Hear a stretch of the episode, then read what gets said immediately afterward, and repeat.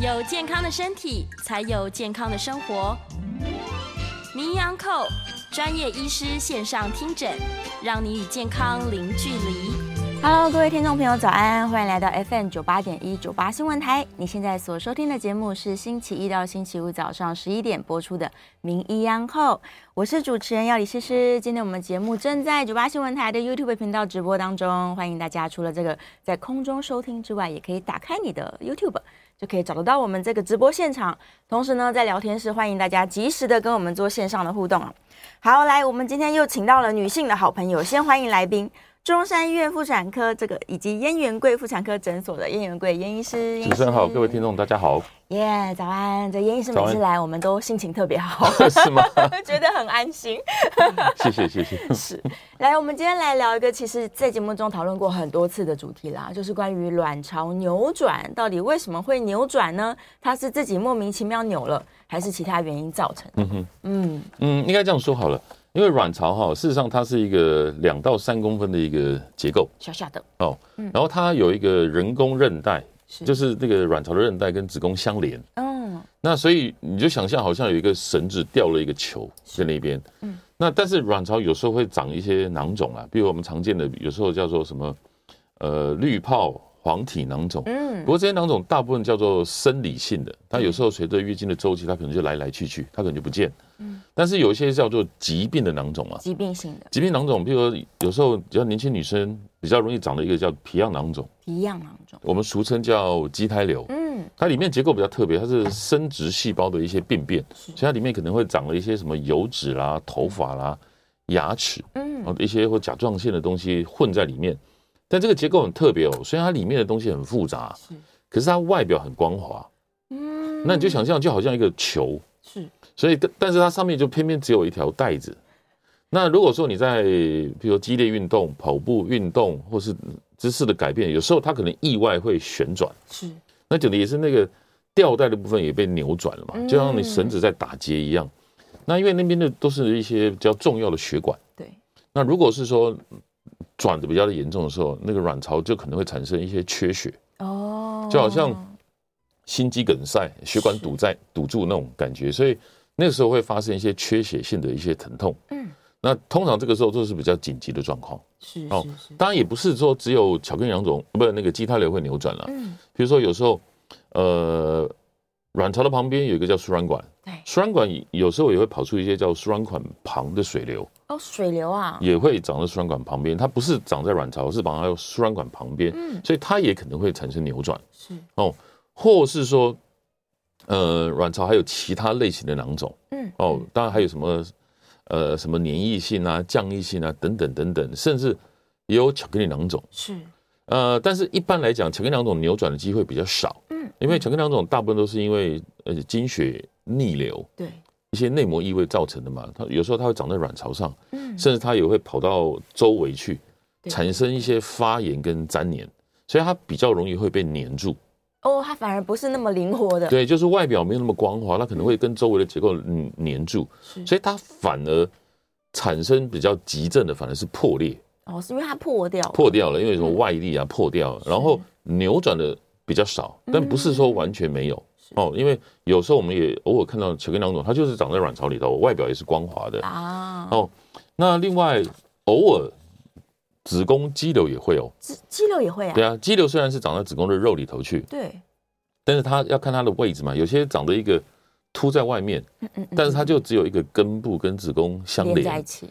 这种肌瘤的形态也容易扭转哦，它自己本身会扭转。对对对，大部分都是外力啦，可能是跑步啊、运动啦、姿势改变啊、性行为等等。是。那另外大部分，比如我们讲比较常见的卵巢扭转，这个囊肿多半的大小哈，可能落在五到八公分上下。嗯。那如果是太大，是就卡住了。哦，反而也扭都不会，就比较不会扭。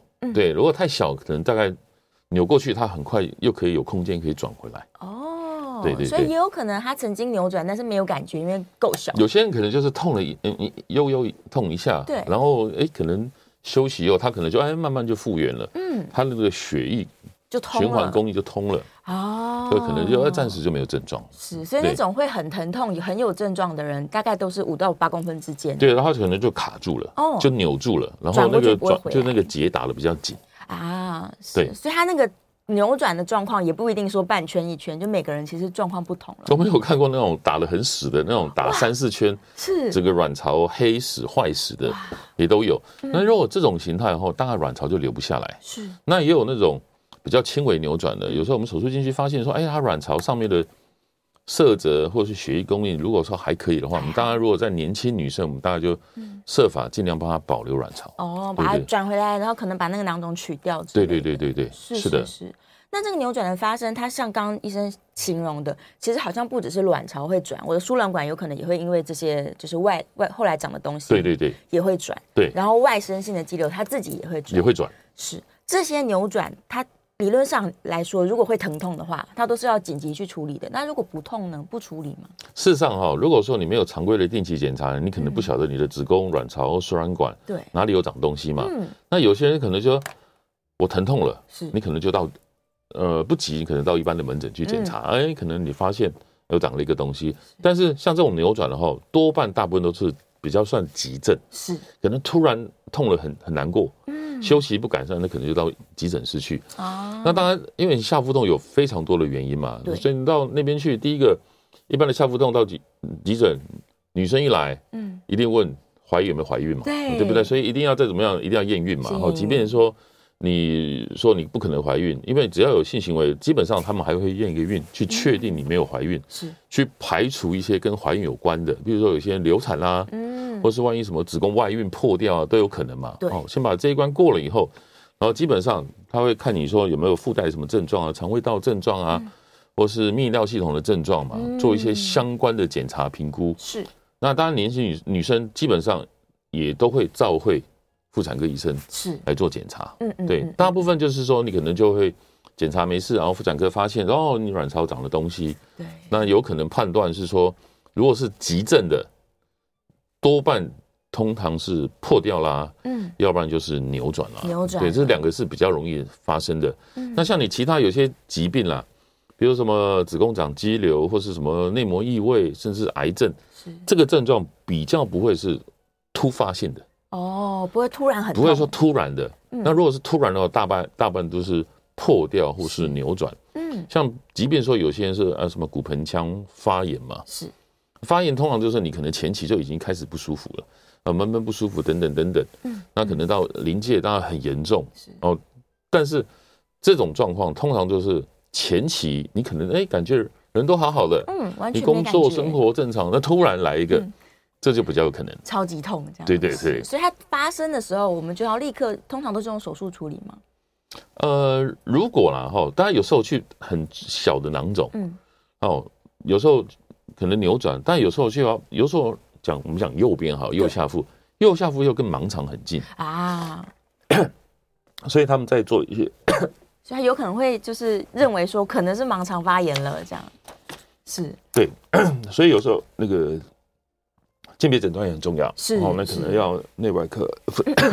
内外科可能要那个分辨一下状况。先喝口水。对，我这个分享一下自己的案例好了。其实诗诗也历经过这个卵巢扭转，那时候也是怀疑说是不是后面一点肾脏，因为他的确是往后压到肾脏了。所以对，在急诊的时候，医生也会想说，哎，那我们观察一下到底是不是肾脏有结石或者怎么样好了。对，所以他的确是检查了很长一段时间，后来才发现说啊是卵巢。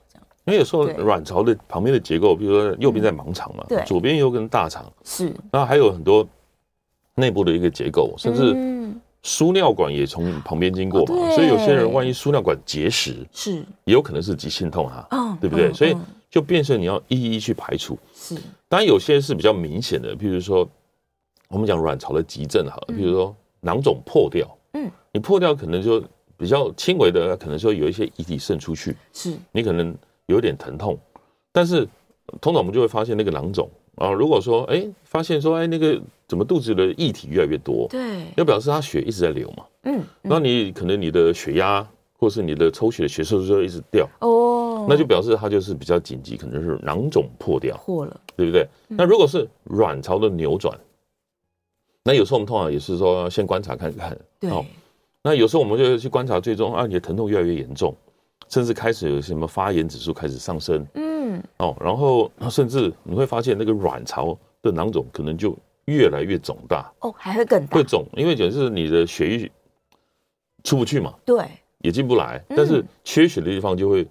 坏死的地方就会越来越肿大，啊、所以有时候就会这样子做判断。嗯嗯。然后当然大部分了，如果是比较紧急，你休息根本不会改善的，基本上还是用手术去解决。嗯。如果是一旦是扭转的话，哦，所以有时候还是会稍微观察一下，看他会不会自己再转回来。对对对，是。但有时候手术进去哈，偶尔啦，有时候怀疑你是扭转，但进去可能是卵巢扭转，可能进去也发现可能是输卵管旁水有扭转哦，但是。一到临界点的时候，比如说你的保守的治疗，嗯，没办法改善的时候，必要的时候，基本上就是手术进去确认，是，然后去解决那个问题。嗯，那这种手术基本上啊，大部分都腹腔镜手术都可以解决掉。对，对对对。对，现在真的就是开几个小孔就解决了。对对，甚至有时候那个小孔可能就如果不是那么困难，有时候一个一个孔都可以。哦，一个孔也是可以的。对对对对，看它的位置。有时候看它的位置跟复杂程度。哦，原来如此。所以这个如果真的腹部疼痛，尤其是女性朋友，可能就要有一点提高警觉，想说，哎，我平常到底有没有做妇科检查？嗯哼。对，因为这些如果未被发现的囊肿们，他们就是很容易转来转去。嗯嗯，对对对对，嗯，这个发生通常就是在一侧而已吧，很少有人会说我两侧。哦，很少，我至今为止我自己个人是没有碰过说两侧同时扭转的个案了。是哦，大部分都是单侧。单侧，但是对囊肿是有可能两边都会长，它不是说。对，两侧都会长。比如说我们讲畸胎瘤好了，是一般来讲有百分之十到十五的人他可能会长两侧。嗯，对对对，嗯，是，所以他如果真的两侧都自己知道有囊肿。那突然之间痛起来的时候，他就会大概有警觉，呃，就要警觉，不是说破掉啊，要不然就是扭转，这是比较常见的状态。是是是，但是年轻女性可能常规性的去做妇科检查的人，目前比较少了，还是比较少了，对啊，所以对，尤其畸胎瘤比较容易好发在比较年轻的女生，嗯，出来。是，然后她如果突然，而且女生女生有时候活动量，嗯，也可能一般比长者啦啊，在更可能会更高嘛，所以你运动啦、跑步啦、性行为啦等等，嗯。这个发生的机会就比较高一点，嗯，对，所以比较剧烈的这个可能就是像跑步这种剧烈型的运动，它就有可能会因为震动就造成扭转，或者你姿势改变，它可能会在里面就像球一个在那边滚一样，是是是，对。可是这样听起来好像是我越早发现它，其实是因为卵巢这个。打结了，我赶快把它转回来，有可能卵巢是没事的。嗯哼，但如果拖太久没有发现，有可能是卵巢保不住了。对啊，因为你那缺血太久的话，嗯、那个组织可能就会坏死。嗯，这种坏死的组织哦，回来它那个还是黑掉的组织嘛，那其实就会接着就是坏死，就发炎感染。嗯，对对对，就硬留在里面也没有意义了。对啊，但是年轻女生们都设法尽量留了。现在的态度跟观念是这样子。嗯嗯嗯，能保留就保留。对对，医生之前也提过说，假如是真的必须要破坏掉部分的，嗯哼，剩下的这些其实还是可以用，就是还是可以留着使用。但是因为巧克力囊的那个我们讲扭转有没有？对，它缺血是广泛性嘛，你整个卵巢。有时候我们会看它缺血的程度嘛，对，如果都已经是那种泛黑了，嗯，等于是整个黑死坏死的话，可能就不考虑不考虑留，就好像有人那个手指缺血坏死，嗯，对不对？如果你坏的太太严重的话，必要的时候你可能就。有部分就要截掉嘛？是，对，是。但是那假如说它真的是太严重，而且也比较晚才发现，然后真的把一半就是拿掉拿掉了。那如果很年轻的女性来说，会不会对她日后造成？当然了，就是飞机就是两个引擎嘛，嗯，就两飞机双引擎嘛。那你少了一个引擎，飞机还是可以飞啦，只是飞的续航力可能就没那么好嘛。哦。那所以你的卵子的存量就等同就少一半嘛，是对不对？你卵巢，你的后面的月经的周期就要靠这个卵巢在撑嘛。对。所以它会。比较过度使用，嗯，所以你当然提早更年期的几时间就会比人家高的，嗯，对啊，当然这个卵巢也会身体会多一点代偿的功能，让它撑更久，撑更久一点，但是那个卵巢就比较辛苦了。啊，原来如此，所以如果有生育计划的人，真的是越早开始越好，呃，对对对对。对，假如真的不幸啦，扭转又手术了，这样，嗯嗯，是是是。啊，所以女性朋友们就是听到这边，大家就知道，我们真的要早一点开始，对，去做常规性的这个妇科检查，你才会知道说我到底有没有哪一些状况有可能造成这样子的急症。嗯、对，如果没有任何这些囊肿的人，他基本上做任何剧烈运动都不会有卵巢的问题喽。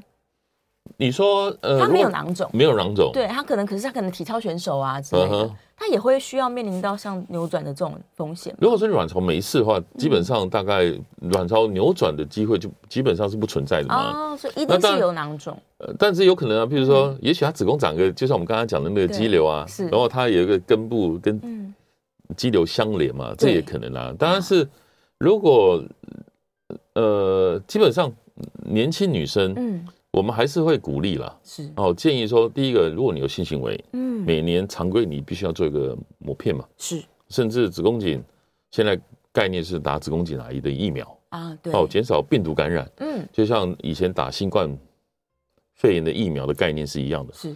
那另外就是卵卵巢、子宫，其实每年哈最好做一个超音波就好，超音波，因为超音波有时候。呃，你有没有长肌瘤啦？你有没有长囊肿啦？等等的话，一年至少看一下嘛。嗯，对啊，看一下，如果有什么问题，那医生会嘱咐你说，你可能要注意什哪些状况嘛。对。然后大概多久需要追踪一下嘛？是。对对对，就可以去避免这些呃可能的急症的状态。嗯。如果说你有卵巢的囊肿，那你有必要说你可能需要药物治疗啦，甚至有一些比较常见的叫内膜异位症。嗯。这个东西会不断的吃掉你的卵巢。哦，因为卵巢的正常的组织它会一直被它蚕食掉，嗯，所以你的卵子存量啦，或是你卵巢排卵功能一定受到破坏，是，所以这种就要态度更积极的去治疗，嗯，去保护你卵巢，哦，免得说你当然将将来想生的时候，卵子也不够了啦，对，然后卵巢排卵功能也不好了嘛，对啊，那你就那时候你要付出的很多的代价成本。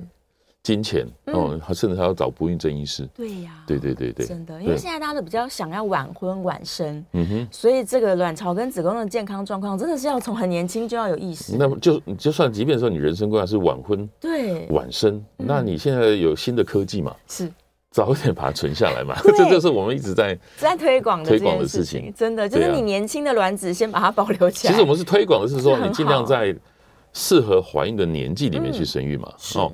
然后，如果你真的因为你人生规划不行的话，你就也许就把前面就先把它对品质好的、数量够的，先把它保留下来。对对，而且现在呃取卵冻卵的技术跟科技都已经非常进步了。嗯，对，嗯，所以不会像以往说大家想象的那么复杂痛苦，然后可能不成功这样。其实现在都比较方便了。对啊，是年轻的女性听说有可能一次取卵都是数量是够的。对啊，如果说你年纪比较长的，有些人可能就是很辛苦的要打药，对，然后一次可能取个一两颗，然后医生就可能叫你说不断不断的去取，对，再取多一点，这样，对对对，是，那就比较辛苦了。没错，就是保留起来可能要十几颗啦，所以我们越年轻来做这件事越好。嗯，对，继续推广大家的观念，年轻除了要定期去做超音波检查之外，嗯哼，对，也要考虑一下自己的生育计划。对对对对，我身边真的太多人就是高龄了才想要生生宝宝，但是就像医生说的，他有可能这个。卵子存量也不够了，嗯哼，然后子宫状况可能也不确定，说，哎，能不能把宝宝这个好好的保护下来？事实上，我在门诊的经验里头，现在发现我比他的爸爸妈妈还唠叨。我 每个每个病人来的话，我都要第一个问他：你结婚了没有？如果没有结婚，你的生育计划是什么啦？是。然后，然后他每次来就说：怎么这个医生每次一直问，一直问？为了你，就不要。再过五个五年之后，比他爸爸妈妈还唠叨，真的，因为在临床上看到就是这样子。对啊，因为我们觉得这这些疾病真的是会破坏你的生育能力。嗯，对啊。那你在破坏很严重之前，你就要尽好尽早去保护你的子宫跟卵巢嘛。对，这个概念是这样的。对，观念是这样子。因为有些破坏是不可逆的，真的是不可逆的。是是，尤其是我们这个肌瘤如果大一点，或是巧克力囊肿吃掉了，这些真的是太困难了。是的，对啊。但是回回头讲这些妇科的问题好了，就年轻女性没有规律看诊，其中一个理由可能也是没有感觉，就是这些囊肿它不一定会有感觉喽。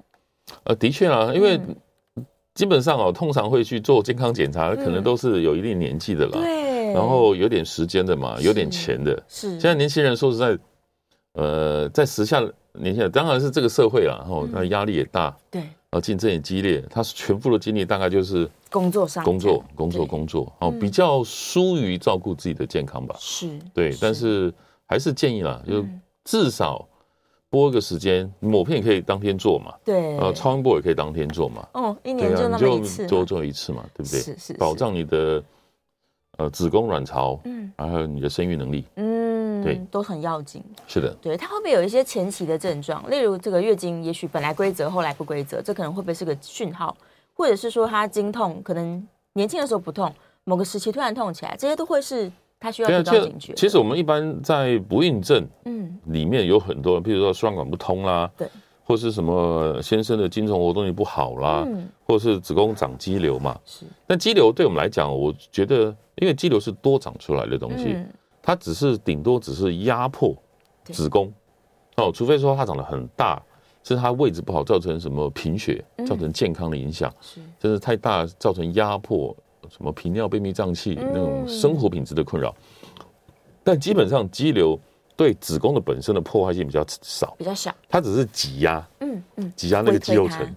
但是我们常见的一个叫内膜异位症，这个真的是生育能力的杀手。嗯，那这个内膜异位就是经血到处跑嘛，每些这些跑出去的地方都会造成这个地方的破坏。是，一旦破坏到子宫的肉里头去，那个好的肉事实上就会纤维化、硬掉、发炎，就像肝硬化。是，里面又混得很脏的。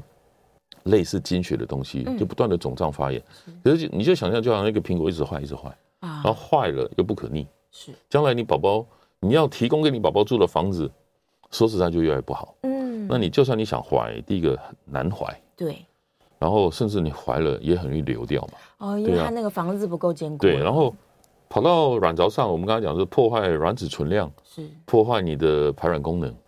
跑到输卵管，有可能输卵管就堵住、粘住、肿胀。对，就不通，所以这三个跟你生育有息息相关的东西，其实内膜异位都最喜欢这三个位置，嗯。的破坏，是，就是集中在这些地方，对。对，但是早期可能也不一定是早期哦，一段比较长的时间，他可能还是没有感觉。但通常哦，大部分说你自己去评估一下，比如说你经痛哈，如果比过往来讲是越来越明显的，是。而且它合并的症状是越来越多样化，嗯，比如说什么月经来腹泻、拉肚子、肛门痛。啊，对，或是月经来频尿啊、小便痛，或是甚至有些严重的，呃，月经来的时候血便。哦，月经来的时候血尿。是。哦，那那是更严重的啦。大部分都是经痛越来越严重，或者经血量越来越多。是。哦，你合并的症状越来越多样化的时候，你就要有警觉。嗯，不能只想说这就是金钱症候群，不一定，它有可能真的是因为内膜异位。对对对，对，这个发生比率也没有那么低了。嗯哼，是。好，我们准备要进广告了。哎呀，一回头吓一跳，聊天室的讯息满满的。好，广告回来，我们开始回答大家线上的问题，然后电话也是开放 call in 的，零二八三六九三三九八，零二八三六九三三九八，欢迎大家一起来关心这个妇科问题的健康哦。好了，进段广告，马上回来。FM 九八点一九八新闻台，你现在所收听的节目是《名医央叩》，我是主持人要李诗诗。我们再次欢迎今天现场的来宾是中山医院妇产科，也是燕元贵妇产科诊所的燕元贵燕医师，回来了。来，我们来看一下这个两边都扭转的状况。我刚刚问过，问过，对对对对，回过 很少，我自己个人是没碰过啦，对对。是哦，他。信宏顺便再问他说：“如果卵卵巢这个扭转没有及早处理，有没有可能连输卵管都会？没有，大部分啊、哦，如果卵巢扭转了，嗯，很严重的时候，其实输卵管就在卵巢的旁边啊。对，所以它基本上是转的话，连带输卵管大概都是一起转啊。哦、所以这时候手术的话，当然就是右侧可能卵巢输卵管都一起拿掉，要一起拿掉。对，嗯、目前我们看到的几乎都是。”一起一起转，一起转，它不会只有卵巢，不会转，因为卵巢跟输卵管两个连在一起的地方是蛮大的。哦，是是，但是这边如果连输卵管也拿掉，其实不影响子宫，也不影响另外一侧的。对，还是要靠另外一侧的输卵管了。对，嗯嗯嗯，原来如此。然后燕良的问题说，哦，有一些人很年轻的时候，可能因为肌腺，然后他也呃生育解决了，所以他就把子宫拿掉了。然后这样，通常卵巢保留的状况下，这个排出来的卵子是被吸收掉的。对。但他在问说，有没有机会还是子宫外孕呢？有没有可能就是这个排出来的卵子受精了，然后就在可能腹腔着床之类的？哦，但是你精虫进不来啊。哦。对啊，因为你性行为，比如说你子宫拿掉了，阴道，比如说你把阴道，呃，上端是缝起来的嘛。是。那生殖器射精只会在阴道里头，嗯，并不会跑到。里面去跟那个卵子受精啊，是。那另外一个说，即便你保留子宫颈好了，嗯，那子宫颈手术完，那上端也是缝起来嘛，基本上也是也是密闭的，密闭的，所以基本上精虫是进不去的嘛。哦。但你说，但我没有特别去 review 这个文献啦。是。那除非是说，万一，嗯，就好巧不巧，你的子宫颈，对，比如你保留子宫颈，子宫颈那个小小通道上端可能有一个小开孔，也有可能啊。那金虫就这么好巧不巧的往上跑，嗯，跑到腹腔里，腹腔，对，然后受精，然后再着床，是。那至少我目前我是没有看过这样子的报告，或是我也没碰过。但这个机会就。极为罕见，如果出现的话，一定又被写成一个论文。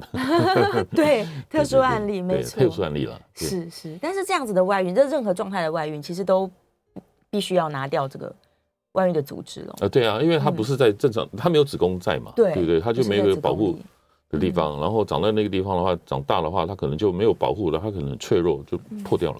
哦，就会造成另外腹腔的感染问题。对，然后破掉或者就是内出血。内出血，对，是。然后就像医生讲，有的内出血可能会持续性的，它就会一直一直在一直流，一直流的。所以很多以前那种子宫外孕啊，有时候会要命的，就是它一破掉，血就一直流，一直流，一直流。那可能是就是一个严重就是休克嘛。是。那是有时候就是甚至要紧急的手术治疗。嗯，是，所以太真的太可怕了。好，再来看一看线上的问题。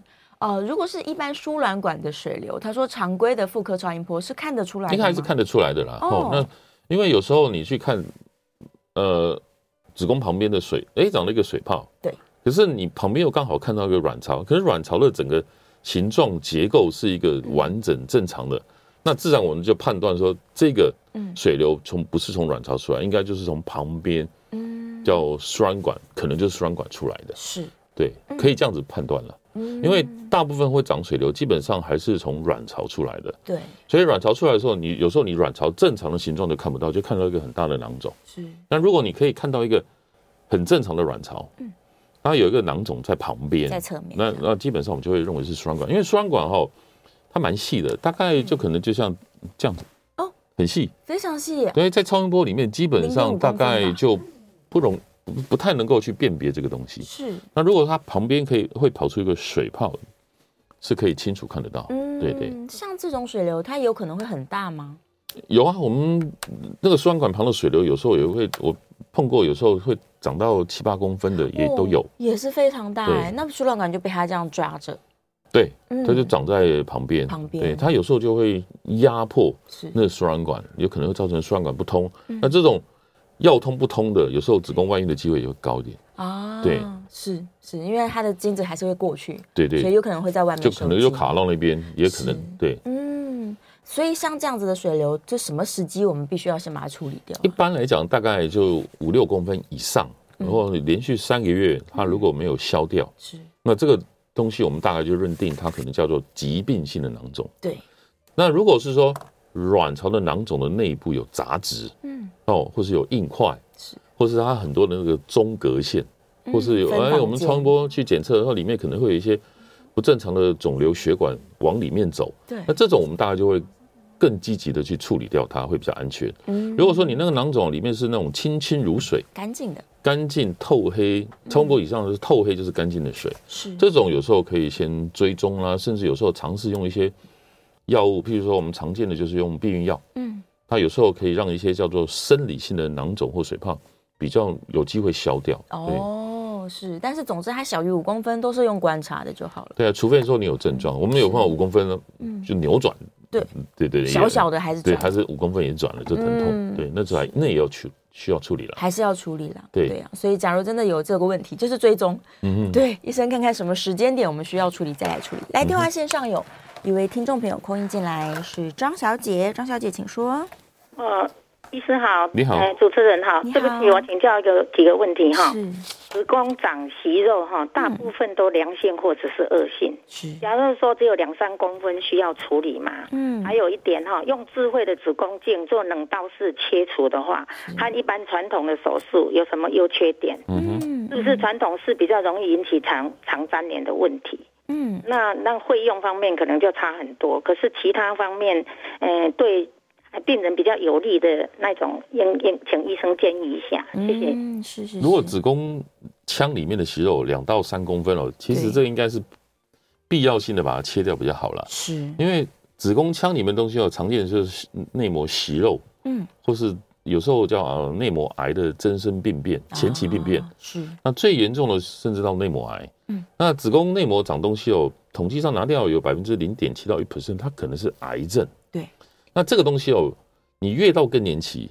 年纪越长，有时候我们觉得它风险越高，嗯，因为你有时候听到人家讲什么子宫颈癌、卵巢癌，对，内膜癌，内膜癌。事实上是容易发生在更年期或更年期之后，所以这种东西我们不太建议留，而且它两三公分。对，说实在，子宫只有四五公分大，子宫腔也不够大概两三公分大，你等于是里面都是塞满了嘛。对啊，甚至常常会有可能不太正常的出血或分泌物哈。是。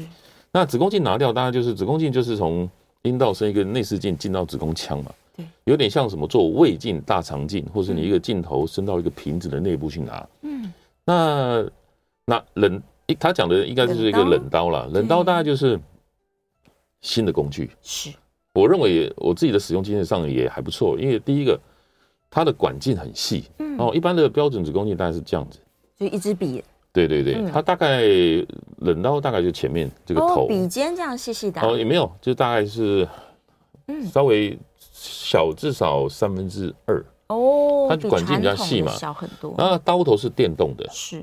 然后，当然是它没有电流，所以它没有什么电烧，所以对子宫内膜来讲就有保护的作用嘛。是，因为你有电烧，其实就会烧烫伤，嗯，那就不利于将来你想怀孕，因为你内膜被烧烫伤以后就会结疤嘛，嗯。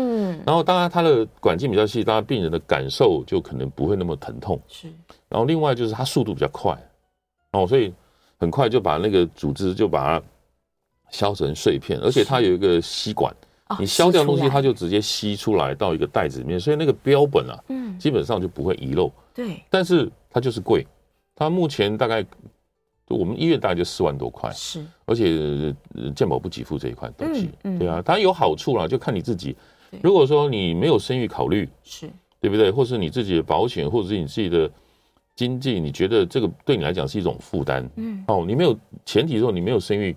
计划其实你用一般的标准的子宫镜去做这个手术也 OK 的，也是可以，恢复也很快，而且他做完当天说实在就可以回家了。对对对，嗯，是就就算他怀疑可能是一些癌前病变，传统的刀其实也是可以处理的很妥善的。对啊，就把它也是一样，就可以把它拿干净了。是是，所以就是看你这个生育计划可能是一个考量，再来是经济方面。如果有生育计划的话，我们基本上现在认为用真的是比较好。冷刀，强烈建议。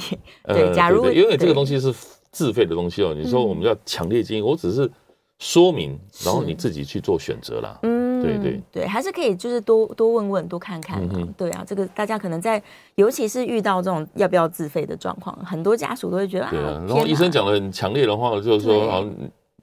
所以我觉得也不太好，像这好像在在推销，所以我通常都让病人你自己去做选择吧。就是说，有些优点，有些缺点。如果有生育的人，我们基本上就会建议说，你用真的会比较好吧。所以在子宫里面，任何的这个烧烫伤，它就是会造成内膜真的是呃不可逆的一种。就像你的皮肤哈，你用刀片对一切一口是对不对？嗯，然后会用那个烫或火烫伤，是你觉得哪个愈合比较好？呃，当然是漂亮的刀。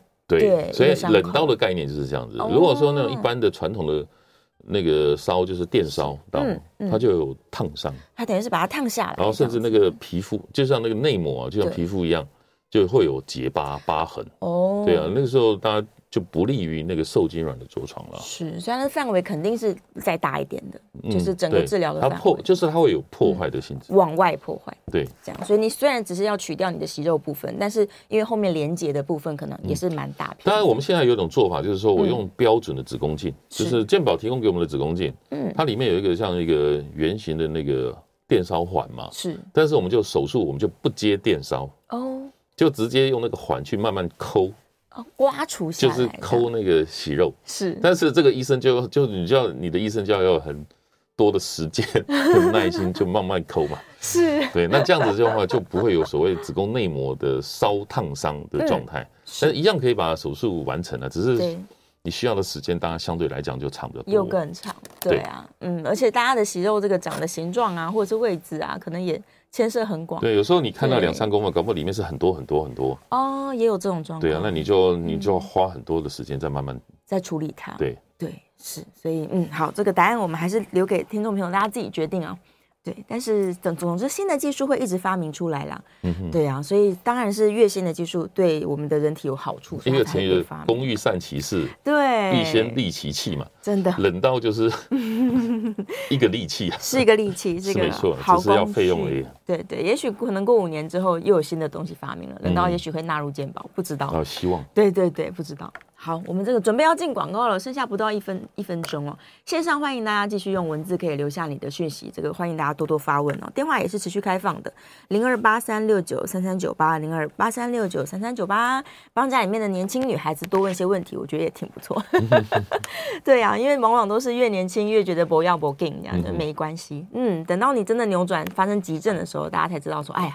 早知道我就早一点检查就好了。好啦，这个准备进广告了。广告之后回来呢，继续来关心这个妇女的子宫跟卵巢的健康问题。希望大家都健健康康，不需要扭转了。欢迎回到 FM 九八点一九八新闻台。你现在所收听的节目是《名医央叩》，我是主持人要李诗诗。再次欢迎我们今天现场的来宾，中山医院妇产科也是燕元贵妇产科诊所的燕元贵燕医师。主持人好，各位听众大家好。好，回来了，我们继续来看一下线上的问题。呃，听众朋友在问说，如果卵巢扭转，或者是内膜异位，就是巧克力囊肿啊，你你错了，你错了，对啊，上面还有一位。啊，这个这啊，来来来，先，孙小姐，孙小姐，她说已经六十岁了，子宫有九公分，然后也没有没有不正常的出血，这样，嗯、哦，所以正常来说，我更年期之后，子宫应该要越来越小，肌瘤要，但这时候有就要回溯去问她说，你之前有没有肌瘤啊？哦，对啊，如果说你之前的肌瘤。Maybe 说哎，十公分、十一公分，然后到慢慢变小，这个我们就比较不担心嘛。嗯，那如果说你过去停经以前是是五公分、六公分，你到更年期以后还长到九公分，更大，这种瘤就绝对不正常啊。那潜在恶性病变机会就高嘛。是，所以我们没有办法，就是说我单单问。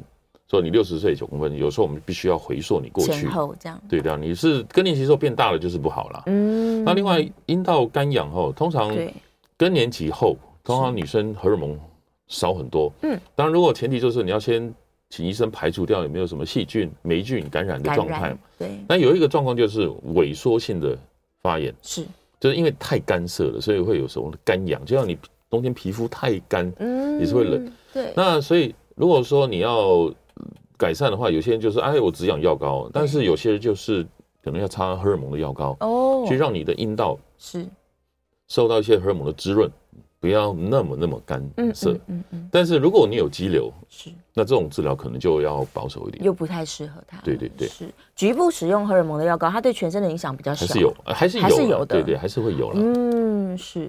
好，再来，刚刚这一位他说。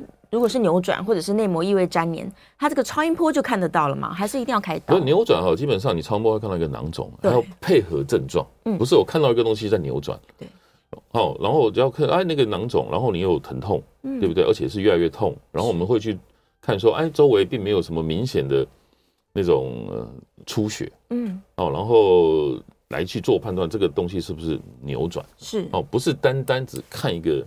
超音波就知道有没有扭转了。嗯，那另外内膜异位的粘连哦，一般是这样讲，子宫内膜异位它可能会跑到子宫，跑到卵巢嘛。对。但事实上它很容易跑到周围，比如说跑到子宫、卵巢跟肠子之间。嗯。那个地方我们叫浸润性的内膜异位，是，就是长在那个地方就会造成呃肠壁的浸润。嗯。所以月经来可能腹泻、拉肚子啊、肛门痛啊，甚至呃那个地方会粘在一起。对。哦。那通常超音波没办法那么清楚看得到，除非说那个地方会长出一个块状，会长到超音波可以看到的东西都已经非常严重，比较大了。通常我们也是评估说，看看你的月经来的症状是不是有腹泻、拉肚子、肛门痛，甚至说有没有人性行为顶到深部会有痛点。哦。哦，那个地方因为阴道的上端刚好就是子宫跟肠子嗯。之间的位置是，所以。不是单单用超音波来判断，还要配合病人的一些症状来判断。嗯，哦，然后如果说只是那个粘连哦，对，说实在，超音波没有那么清楚。是，对对。所以他如果要进一步要做更高阶的那个，就是影像检查，才看得出来吗？就算你电脑断层或是核磁共振，你只是你你也看不到那种很明显的那种粘连。哦，对啊，对你也没办法明显看。所以粘连这件事情，就真的是要配合症状，或者真的要进去里面才会知道。呃，粘连有很多，譬如说有些是发炎过的粘连，对，哦，可能骨盆腔发炎，就是卵巢输卵管粘住，这叫有些人是因为开完刀的疤痕的粘连，是。那有些是因为内膜异位，嗯，这种粘连形态都不一样，太多种了。对对对对，但粘连一定要处理吗？它一定需要说我把它就是分开？有些人是。呃，比如手术完，然后有些人就长期下腹痛，一直找不到答案。哦哦，那种到最后的话，我们大家就会怀疑说是粘连。是，如果说你的保守治疗，嗯，比如说内外科的检查，什么都检查的检查治疗都没办法让你疼痛缓解，嗯，然后影响到你的生活品质，或是甚至你的情绪，对，这时候就等于是进去看一看了。嗯，哦，final 就是去腹腔镜进去去看看到底里面发生什么事情。对，哦。针对有问题的地方把它解决掉，比如说有些人粘连很严重，把粘连设法分开来；有些人是内膜异位跑到到处都是，哦，那就设法把它清掉。清些。那有些人是什么子宫后倾，是哦，等等等等，去矫正这些异常地方。嗯，但是慢性疼痛有时候，即便你做了这些事情以后啊，其实统计上还是有两到三成人没办法改善，还是不行。就算有时候甚至还要去照会什么，嗯。呃，精神科、心理科医生去看看有没有其他心因性的问题。是，对啊，是。那现在还有另外一个是慢性疼痛，有一个叫什么骨盆底的筋膜受伤。嗯，那个也是比较少见。然后，但是有些人现在开始在讨论。那尤其比较适合有些这么年轻女生喜欢重重训的。对呀，重训重的太厉害的话，骨盆底那个筋膜啊，嗯，可能受伤。是。那也可能会衍生一些下腹痛。哦。对。那当然，真的要去做这些诊断，真的是。很繁琐，非常复杂。对，对，因为下腹实在是太太复杂了，一个个排除。来，电话线上有一位陈小姐口音进来，陈小姐请说。哎，医生好，你好，想跟您请教，就是说更年期妇女哈，在性行为以后呢，容易就是泌尿道发炎或者是膀胱发炎哈。嗯。那请问这是什么原因？还有要怎么预防？谢谢医生，我在线上收听，谢谢。嗯，说实在，因为那个更年期之后嘛，对。荷尔蒙少了，不管是在泌尿道，不生殖道、泌尿道，是，其实它的那个黏膜都会变得比较薄，哦，也比较干，它的保护力就比较差。嗯，那你说要怎么样保护呢？第一个就是性行为后你一定要大量喝水。嗯嗯，因为尿道啊是很短，那阴道有时候性行为，男生的生殖器这些细菌都有可能。粘附在你尿道口。是，然后你的性行为之后，你可能是睡着了，嗯，然后又没有喝水，又没有排尿，对，尿道又短，细菌就在，然后尿道的黏膜的保护力又没那么好，它自然就容易上去了嘛，嗯，所以你这时候应该是，呃，喝水，喝水，大量解尿，嗯，对啊，嗯，冲洗它，对对对对，然后当然有些人会吃什么蔓越莓等等那些来增加保护力，保护力了，这是一个方式，可能也。是比较好。那也有少部分说真的。实在没改善，那就尝试用什么阴道荷尔蒙药膏。嗯嗯，在当然有些人是用口服的，对。哦，增加你阴道或是骨盆泌尿系统的黏膜，是。不要那么干涉，可能稍微保护力会好一点。嗯嗯，但一开始通常都是做前面了，就是性行为之后大量喝水，对呀，赶快解尿，赶快解尿，对对，这是一个办法。好，再来看一下线上的问题，嗯，我看看。哦，燕良在问说，摘除子宫的时候，有的人就是想要保留子宫颈嘛，嗯哼，这样这个骨盆底可能会比较这个保留的状况比较好一点。但是呢，他是说，如果我们因为任何原因摘除掉卵巢好了，那或者是连输卵管也摘除掉了，是不是也会影响到骨盆底肌群的健康？呃，不会啦哈，其实你就想象哈，今天我是一个人，是我两只手伸开来，嗯，这个是输卵管，对，这是卵巢，嗯。那我的骨盆底在什么位置？在我的脚，脚部哦，脚的那个蛮远的那个高度嘛。对，所以卵巢这个输卵管的结构跟骨盆底的结构嗯是不一样的。是，对，所以它手术完，嗯，它不会去影响到整个骨盆底的结构。嗯，对，跟盆底无关。对对对，可以放心。嗯，是的。对，这个在子宫摘除的时候才会考虑到盆底的问题。对，嗯，如果说你连带的子宫颈拿掉，因为子宫颈是跟骨盆底，对，就像地基的概念了，就连在一起的地方，那个地方就会受到影响。是是，好，再来看一下，呃，想要怀孕的女性，但是她输卵管两侧都堵塞了，怎么办呢？这有可能可以输得通的吗？哦，输卵管两边输卵管堵塞哦，但是大概第一个就是找不孕症医师嘛，就是。不这输卵管就放弃了，放弃了，就靠试管嘛，就是等于是精虫跟卵子，嗯，受精卵，然后再植入到子宫腔，就是试管婴儿，嗯，那当然有些人就是说我去救这个输卵管，对，那可能就必须是用腹腔镜去手术，看看能把这个粘连等等把它疏通，嗯，但是。这个手术大概只有百分之五十到六十有办法把它疏通。打通，但是就算你打通，你的输卵管跟正常人啊，嗯，一定是不好的哦。哦，所以这样子类型的病人，他什么子宫外孕、不孕的机会还是高，对。那甚至有时候输卵管啊，如果说是那种堵塞了，而且它是明显很水肿的，对。那就表示说，输卵管内部啊，应该常常就是发炎的水已经破坏，嗯，所以那个输卵管内部那个管子里面那些纤毛可能都功能不佳，哦，不容易把对，所以这种就算你去救，其实也不太好，嗯，哦，所以大部分都会找做试管，是，但如果是你输卵管水肿太严重。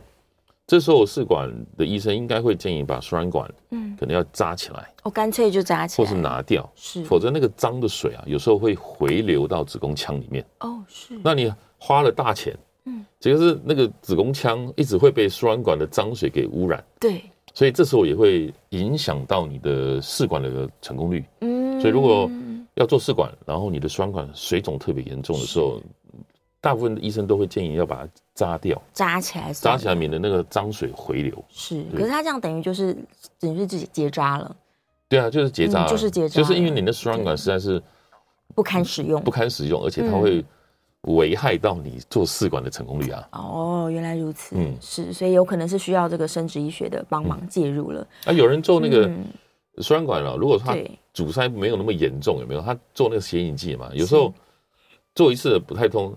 可能过几个月又再做一次，哎、嗯，可能又通了，这也有啦，哦、就是等于是它的有压力嘛，有机会的，就让你水管不通，你就强迫 强、嗯、迫它通通通这样，有时候轻微的粘连可能就被疏通了，也是有可能了，是对，所以可能再加油一下。OK，、嗯、我们时间来不及回答大家了，我们谢谢医生，Okay, 下次 节目见。